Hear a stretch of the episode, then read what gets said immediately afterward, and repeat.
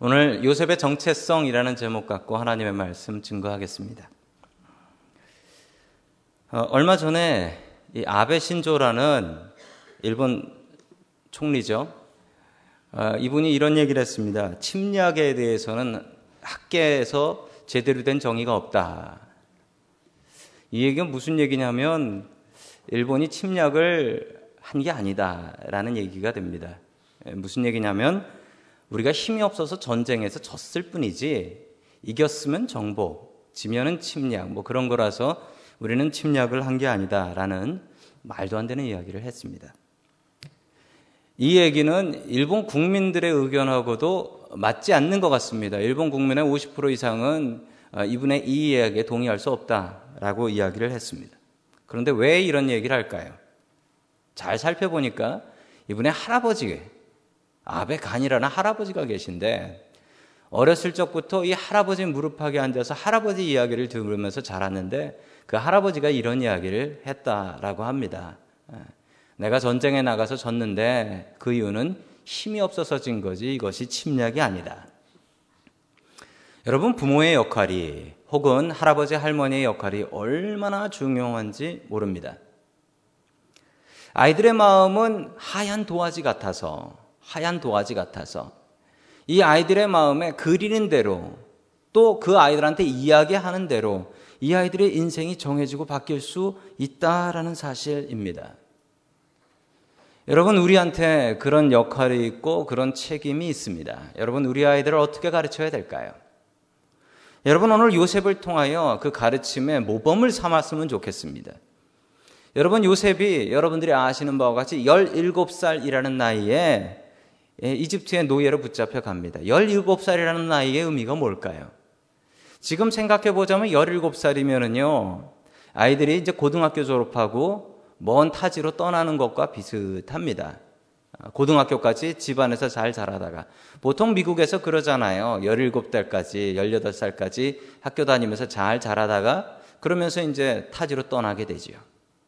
여러분, 그 전에 아이들한테 무엇을 가르쳐야 할까요? 아이들은 어떤 정체성을 갖고 살아야 할까요? 오늘 요셉의 이야기를 통하여서 우리와 또한 우리들의 아이들의 정체성, 아이덴티티를 삼기를 주님의 이름으로 간절히 축원합니다. 아멘. 첫 번째 하나님께서 우리에게 주시는 말씀은 나는 꿈꾸는 사람이다 라는 말씀입니다. 나는 꿈꾸는 사람이다. 요셉이 가졌던 첫 번째 자신의 아이덴티티는 나는 꿈꾸는 사람이다 라는 사실이었습니다.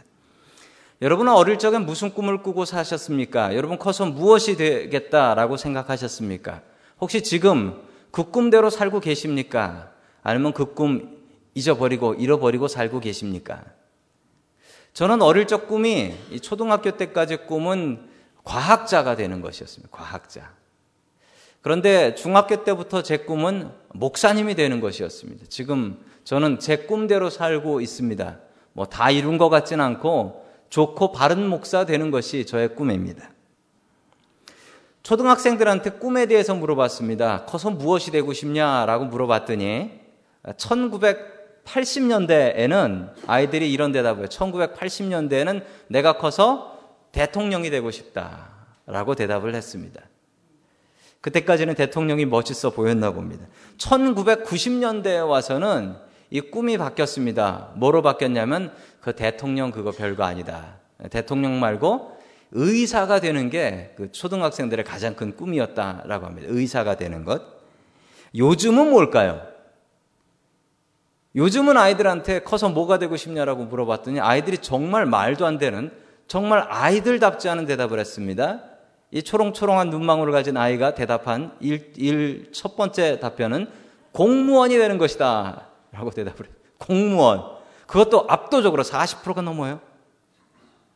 40몇 프로가 공무원이고 38% 2등이 뭐냐면 연예인이 되고 싶다. 이제 공부 좀 한다 치면 공무원, 공부 좀 안 하고 좀 잘 놀면 연예인, 이도 저도 아닌 애들은 예, 운동선수가 되고 싶다라고 대답을 했답니다.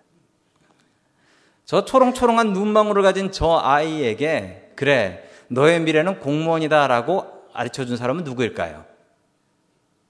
설마 저 아이들이 인생의 깊이를 벌써 깨달아서 공무원만큼 정령 보장되는 게 없어라고 생각했을까요? 누구의 영향일까요? 저 아이의 부모님의 영향이라고 저는 확신합니다. 확신해요. 부모님이 자식들의 미래를 정해버리네요. 부모님께서 자식들의 앞날과 미래를 정합니다. 여러분, 하나님께서 한국 사람들의 40몇 프로에게 공무원이라는 은사를 주셨을까요? 38%는 연예인의 은사를 주셨을까요? 저는 그렇게 생각하지 않습니다. 하나님께서는 세상 모든 사람들에게 정말 적당한 세상을 운영하기에 적당한 은사를 주셨다라고 저는 분명히 믿습니다. 그런데 그 은사를 사람들이 거부합니다. 누가 거부하냐면 부모님이 거부합니다. 부모님이.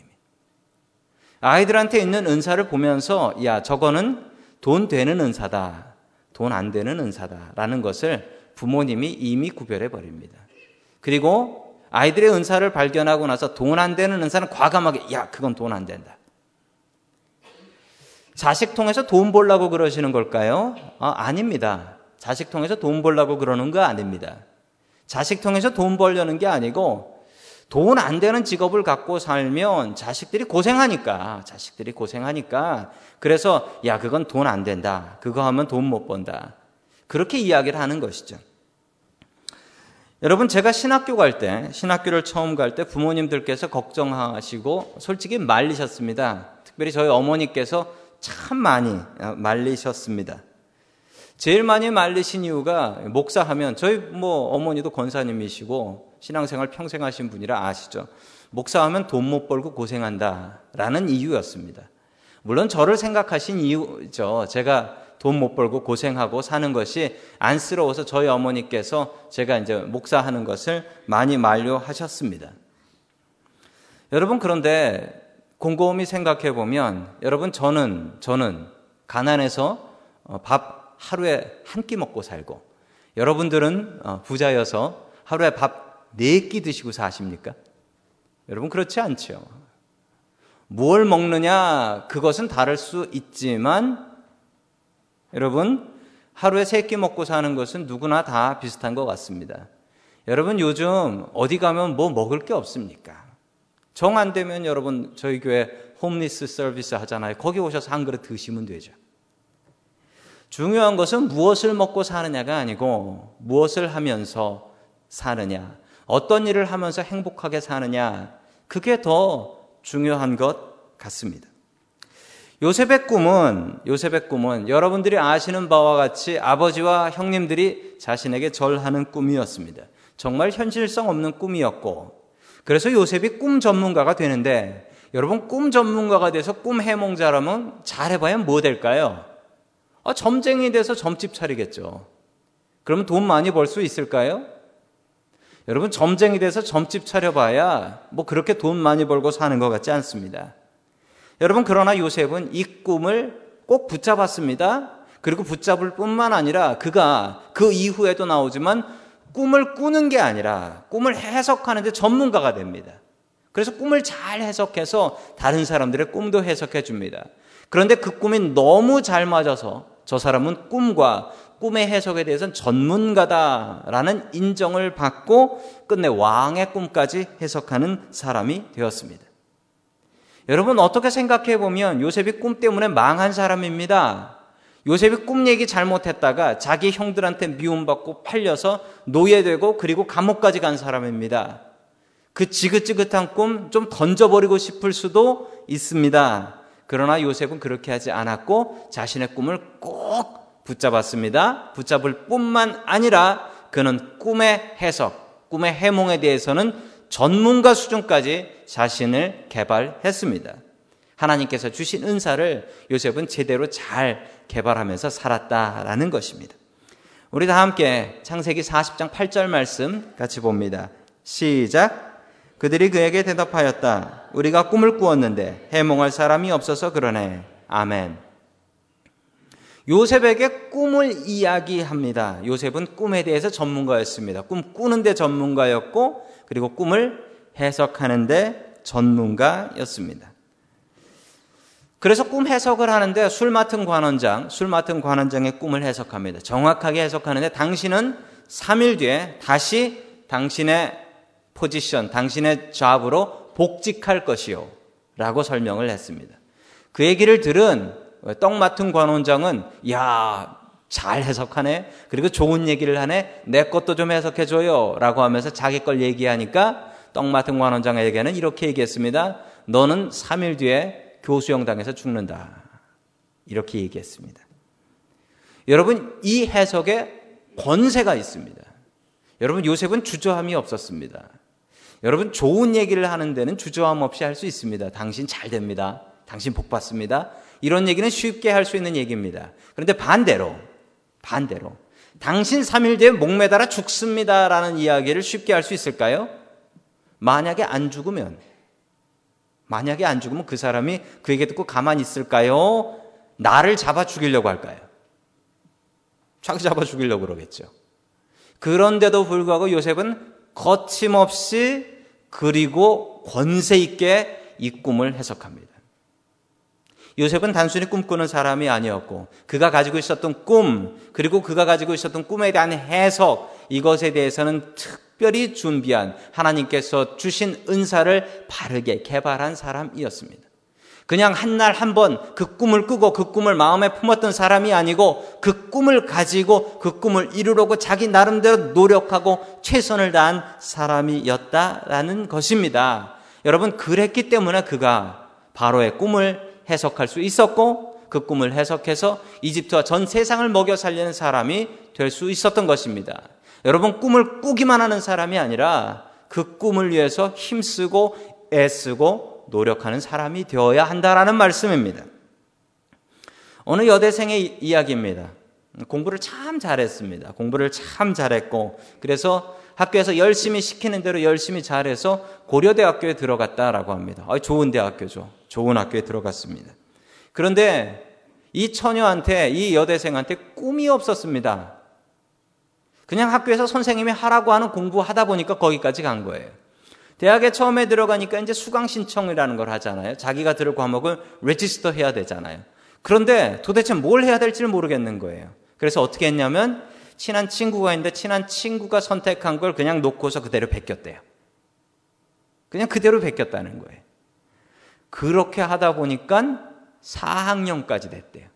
친구랑 똑같은 과목을 들었대요. 똑같은 과목. 왜냐하면 다른 거 들으면 친구의 도움을 받을 수도 없고 뭘 들어야 될지도 모르겠고 심지어는 자기 그 친구가 교육 공무원이 되고 싶어서 선생님이 되고 싶어서 그 공무원 공채 시험 준비하는 학원을 노량진에서 다니고 있었답니다. 정말 기가 막힌 것은 4학년 어느 날 눈을 떠서 자기가 어디 있나 보니까 자기 친구랑 같이 학원에 앉아 있더래요. 자기는 선생님이 되고 싶은 생각 별로 없었대요. 그런데 오다 보니까 친구랑 같이 거기까지 와 있더래요. 정말 화창한 날, 좋은 날, 남산이 보이는데 그 남산을 바라보지 않고 열심히 다들 공부를 하고 있더라는 겁니다. 이게 내 꿈이 아닌데 그 생각을 하면서 도대체 내 꿈은 뭘까?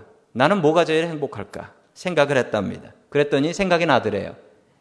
자기가 여고생 때 자기 친구들을 한 서너 명 앉혀놓고서 거기서 막 그 코미디언들, 개그맨들 흉내를 내면 애들이 배꼽을 잡고 뒤집어졌더라는 거예요. 그래. 그게 나한테 제일 잘하는 것이고 나한테 제일 행복한 일이지. 그 생각을 하면서 수업 시간에 그 자리를 박차고 일어나서 밖으로 나가버렸답니다. 나는 코미디언이 될 거야. 라고 하면서 나갔습니다. 이분이 누구일까요? 아, 이분은 바로 네, 이분입니다. 이분 얘기 나오면 분명히 웃으실 것 같아서. 어, 이분이 교사가 되었어도 학생들을 많이 웃기셨을 분이십니다.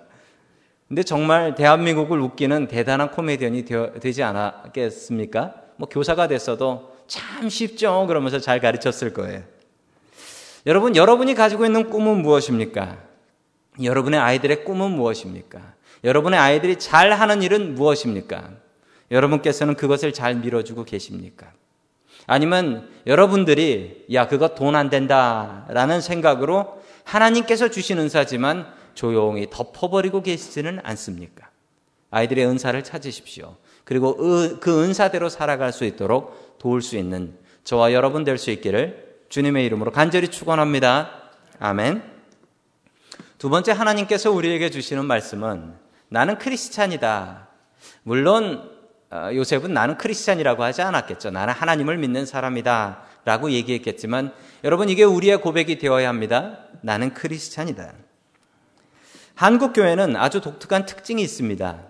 여러분 한국 교회, 한인 교회의 역사가 무척 깊습니다. 올해로 얼마가 되는 줄 아세요?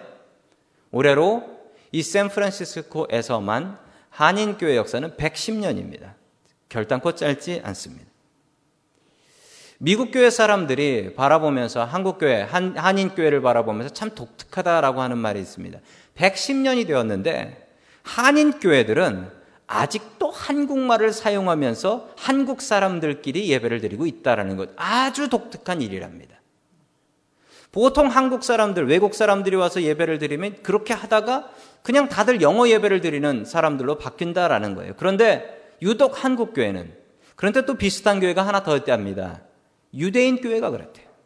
유대인 교회도 역시 어, 자신들의 말로, 물론 그 사람들을 영어로 드리는 데도 있지만 자신들의 말로 한다라고 합니다. 그런데 안타까운 건 현실은 완전히 다릅니다. 유대인들은 이민 온 지 너무 오래되어서 영, 자신의 말들을 잃어버렸지만 자신의 교회에서 자신의 말을 찾는답니다. 다시 공부해서 자신의 말 히브리 말로 공부를 한대요. 예배를 드린대요. 그런데 한국 교회는 특징이 한국말로 예배를 드리는 이유가 꾸준히 한국에서 이민자들이 오기 때문이라고 합니다. 상황은 완전히 다릅니다. 어쩌면 안타까운 일입니다. 우리의 이세들, 우리의 아이들.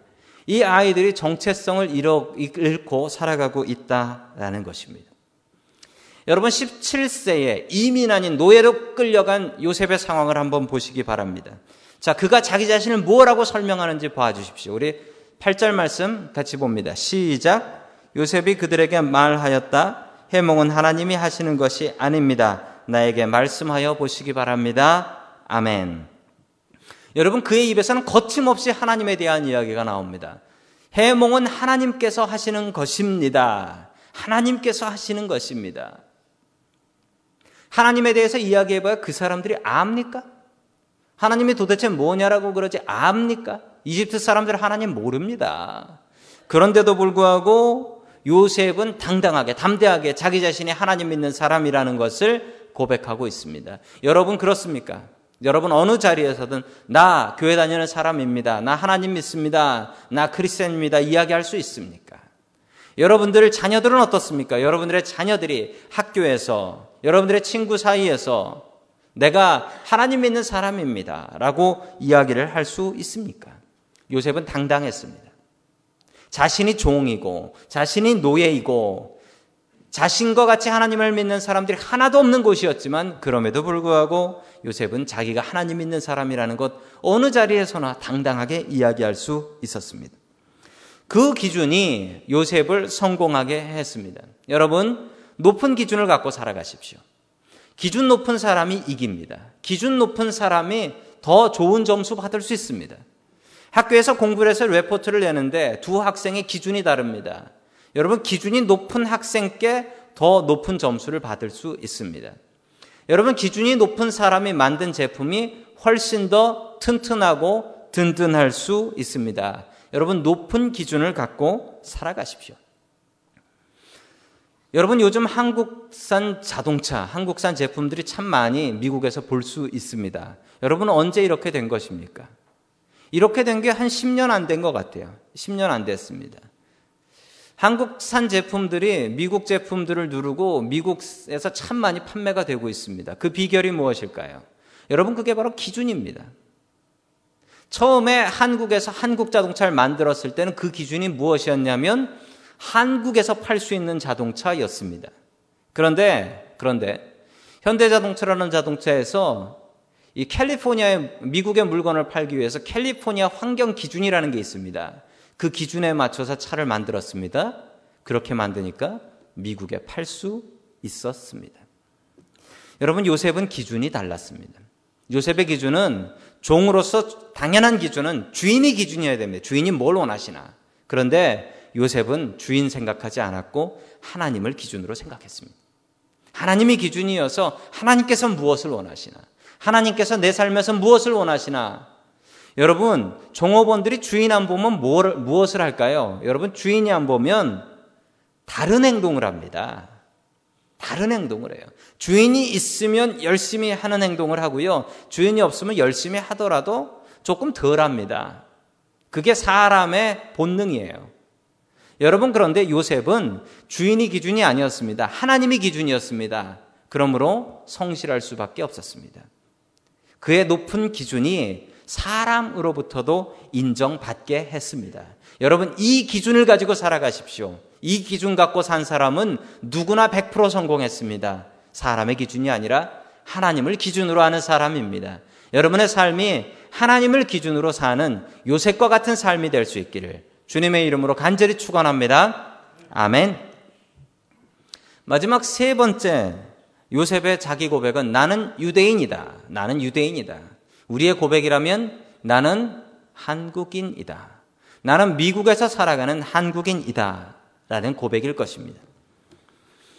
AD 70년, 서기 70년 예루살렘에서 벌어진 일입니다. 로마 군대는 1년 전 AD 69년 7월부터 예루살렘 성을 포위하고 1년 동안 공격을 하고 있었습니다. 예루살렘 성에는 먹을 것이 떨어졌고 사람들은 먹을 것을 구하기 위해서 성 바깥으로 나오기 시작했습니다. 성 바깥으로 먹을 것을 구하러 나오는 유대인들은 로마 군인들이 잡아서 묻지도 않고 따지지도 않고 십자가에 못을 박아 버렸습니다. 얼마나 많은 사람들이 십자가에 못을 박혔는지 기록에 의하면 이렇게 십자가에 못 박혀 죽은 유대인들의 수가 만 명이 넘었대요. 방금 전에 먹을 것 구하러 성 밖을 나간 그 사람이 바로 앞에서 십자가에 매달려서 피를 흘리고 있는 그 십자가의 막대기가 만 개였다라는 겁니다. 얼마나 끔찍한 일입니까? 포기하라고 항복하라고 강요를 했지만 유대인들은 마지막 한 명이 남을 때까지 싸우겠다라고 각오를 했습니다. 마지막 공격이 있던 날 로마 군인들도 마지막 공격을 준비하고 있었고 유대인들도 이게 마지막 공격이라는 것을 알고 있었습니다. 벤 카자이라는 랍비 하나가 있었습니다. 이 랍비가 그날 밤 성을 몰래 빠져나와서 로마 지휘관이었던 베스파시아누스라는 장군을 찾아갑니다. 그리고 무릎을 꿇었습니다. 무릎을 꿇고 그 황, 어, 그 총, 어, 총사령관에게 이렇게 얘기했습니다. 황제폐하. 이 사람은 그냥 장군이었지 황제가 아니었습니다. 그러나 황제폐하라고 불렀습니다. 정말 재미있는 일은 그리고 몇 년 뒤에 이 사람이 황제가 되었습니다. 부탁이 하나 있습니다. 예루살렘을 모두 파괴해도 좋지만 회당이 있는 야분의 거리만은 제발 파괴하지 말아 주십시오. 무릎 꿇고 애원을 했습니다.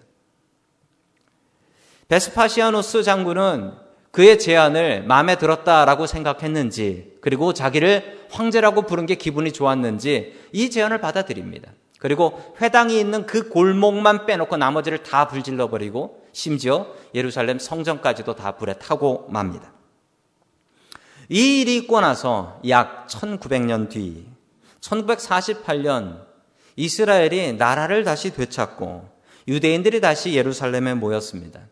그런데 그 유대인들의 모습이 제각각이었다고 합니다. 러시아에서 온 유대인들은 러시아 사람들이 쓰는 이 모자를 쓰고 왔고 그 털 모자를 쓰고 왔고 각각 그 나라에서 온 사람들의 독특한 복장을 하고 왔대요. 그런데 기가 막힌 것은 복장은 달랐고 사람의 인물은 달랐지만 똑같은 것이 두 개 있었답니다. 히브리 말을 할 수 있었고, 그리고 같은 하나님을 섬기고 있었더라. 1900년이 지났는데, 어떻게 언어를 잃어버리지 않고, 자기가 유대인이라는 것을 잊어버리지 않고, 같은 하나님을 섬길 수 있었을까요? 정말 대단한 일입니다. 여러분, 우리도 이래야 우리도 우리의 자녀들을 이렇게 가르쳐야 합니다. 우리 다 함께 15절의 말씀 같이 봅니다. 15절의 말씀입니다. 시작. 나는 히브리 사람이 사는 땅에서 강제로 끌려온 사람입니다. 그리고 여기에서도 내가 이런 구덩이 감옥에 들어올 만한 일은 하지 않았습니다. 아멘. 요셉은 자신이 누구라고 합니까? 나는 히브리 사람입니다. 라고 이야기합니다. 여러분, 이 말이 너무나 재미있는 말입니다. 왜 그러냐면요. 당시 히브리 사람, 히브리 사람의 조상이 누굽니까? 아브라함입니다. 아브라함은 요셉의 증조 할아버지이십니다.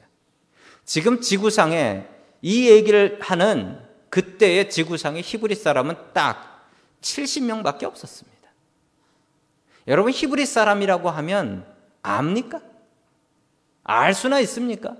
여러분 이 얘기하면 오 그렇습니까? 라는 얘기 듣겠습니까? 그게 누구야? 라는 얘기를 듣겠습니까? 히브리 사람으로 이집트에 정착해서 산 유일한 사람입니다. 알 수가 없어요. 그런데도 불구하고 요셉은 내가 히브리 사람이라는 것을 자랑스럽게 자신 있게 이야기합니다. 여러분, 우리들의 자녀들은 어떨까요? 아이들이 처음에, 아이들이, 여러분, 우리들의 자녀들은 대부분 미국 사람이죠. 미국 국적을 갖고 살아가고 있죠. 아이들이 어렸을 때는요, 내가 미국 사람이라고 생각하면서 합니다. 그런데 아이들이 자라면 자랄수록 그 생각은 바뀝니다. 내가 미국에 사는 한국 사람이구나. 라는 것으로 정체성이 바뀐다라고 합니다. 여러분, 우리 아이들을 어떻게 키워야 할까요? 어떻게 정말 하나님을 제대로 믿는, 그리고 꿈을 가진, 그리고 이 땅에서 살아가는 한인으로서 바르게 살아가게 할 수 있을까요? 참 어려운 일입니다. 그렇지만 불가능한 일도 아닙니다. 여러분 그 역할의 제일 중요한 두 축은 교회와 여러분들의 가정입니다. 이 둘이 협력하지 않으면 우리 아이들을 요새과 같이 키워낼 방법이 없습니다. 참 어려운 상황에서도 아이를 믿음으로 잘 키운 가정 하나가 있어서 소개를 해 드립니다. 얼마 전 K-pop 2라는 그 한국의 SBS에서 한 그 음악 오디션 방송이 있었어요. 미국에서 하는 Americans Got Talent 뭐 그거랑 비슷한 프로그램이 됩니다. 거기서 우승하면 상금이 3억이래요. 그리고 뮤지션으로 데뷔할 수 있어요. 그리고 레코드 음반도 만들어줘요. 대단한 기회죠. 한국에서 음악 좀 한다라는 사람들은 대부분 지원을 했습니다. 그런데 여기서 우승한 팀이 아주 독특한 팀입니다. 저 팀인데 악동 뮤지션이래. 악동. 악동이 악할악자가 아니라 음악, 음악하는 사람들, 음악하는 아이들. 그래서 악동 뮤지션이라는 팀입니다. 저희 오빠입니다. 오빠가 17살, 그리고 여동생인데 14살입니다. 오빠는 기타를 치고 여동생이 노래를 부르는데 참 잘 부르고 노래 가사가 참 재밌어요. 요즘 젊은 사람들이 부르는 그런 뭐 사랑에 대한 이런 이야기들이 아니고 이 청소년들이 생각할 만한 그런 청소년들의 고민이 담긴 그런 노래들을 부릅니다. 참 가사가 재밌고 좋더라고요. 그런데 이 마지막 오디션을 하는데 마지막 평을 하는데 그 가수 박진영 씨가 심사위원이었습니다. 이분이 이런 얘기를 했습니다. 제가 그대로 인용해서 말씀드립니다. 저 나이에 저런 친구가 몇 명이나 있을까요? 부모님이 어떻게 애들을 키우면 저렇게 바르게 그리고 음악 잘하는 아이로 키울 수 있을까요? 이분이 이런 질문을 했습니다. 여러분 그런데 이 두 아이들의 부모님의 이야기를 듣고 저는 깜짝 놀랐습니다. 이 두 아이들의 부모님이 몽골 선교사님이세요. 몽골 선교사님이세요. 이 아이들이 평생 한 번도 제대로 음악 교육을 받아 본 적이 없답니다. 평생 단 한 번도. 심지어 음악 수업도 받아본 적이 없대요. 왜 그러냐면 부모님이 몽골 선교사로 가셨는데 형편이 좋지 않아서 아이들을 선교사들이 다니는 그 학교에 보낼 수가 없었대요. 그래서 어떻게 했냐면 홈스쿨링을 하셨답니다. 집에서 가르쳤대요. 집에서 말씀 보고 기도하고 뭐 신학교도 아닌데 애들을 목사같이 키웠어요. 말씀 보고 기도하고 또 아버지가 기타를 칠 줄 알아서 그 아들한테 기타를 가르쳐 줬답니다. 그런데 아이들한테 이 음악의 은사가 있었대요. 그래서 아이들이 스스로 공부하고 스스로 인터넷으로 배우고 작곡하고 그래서 노래 만들고 그거로 이 오디션에 apply하고 뽑혀서 처음 통과하더니만 끝내 마지막 가서 1등까지 했답니다. 하나님의 영광 위해서 상금 사용하고 싶다고 상금 3억 다 기부하고 본인 형편도 좋지 않은데 저 큰아들, 아들의 꿈이 커서 춤추는 목사나 춤추는 선교사가 되는 게 꿈이다. 라고 고백을 했습니다. 여러분, 이게 부모의 역할입니다. 아이들한테 숨겨진 은사가 있습니다. 여러분, 그것을 잘 발견하십시오.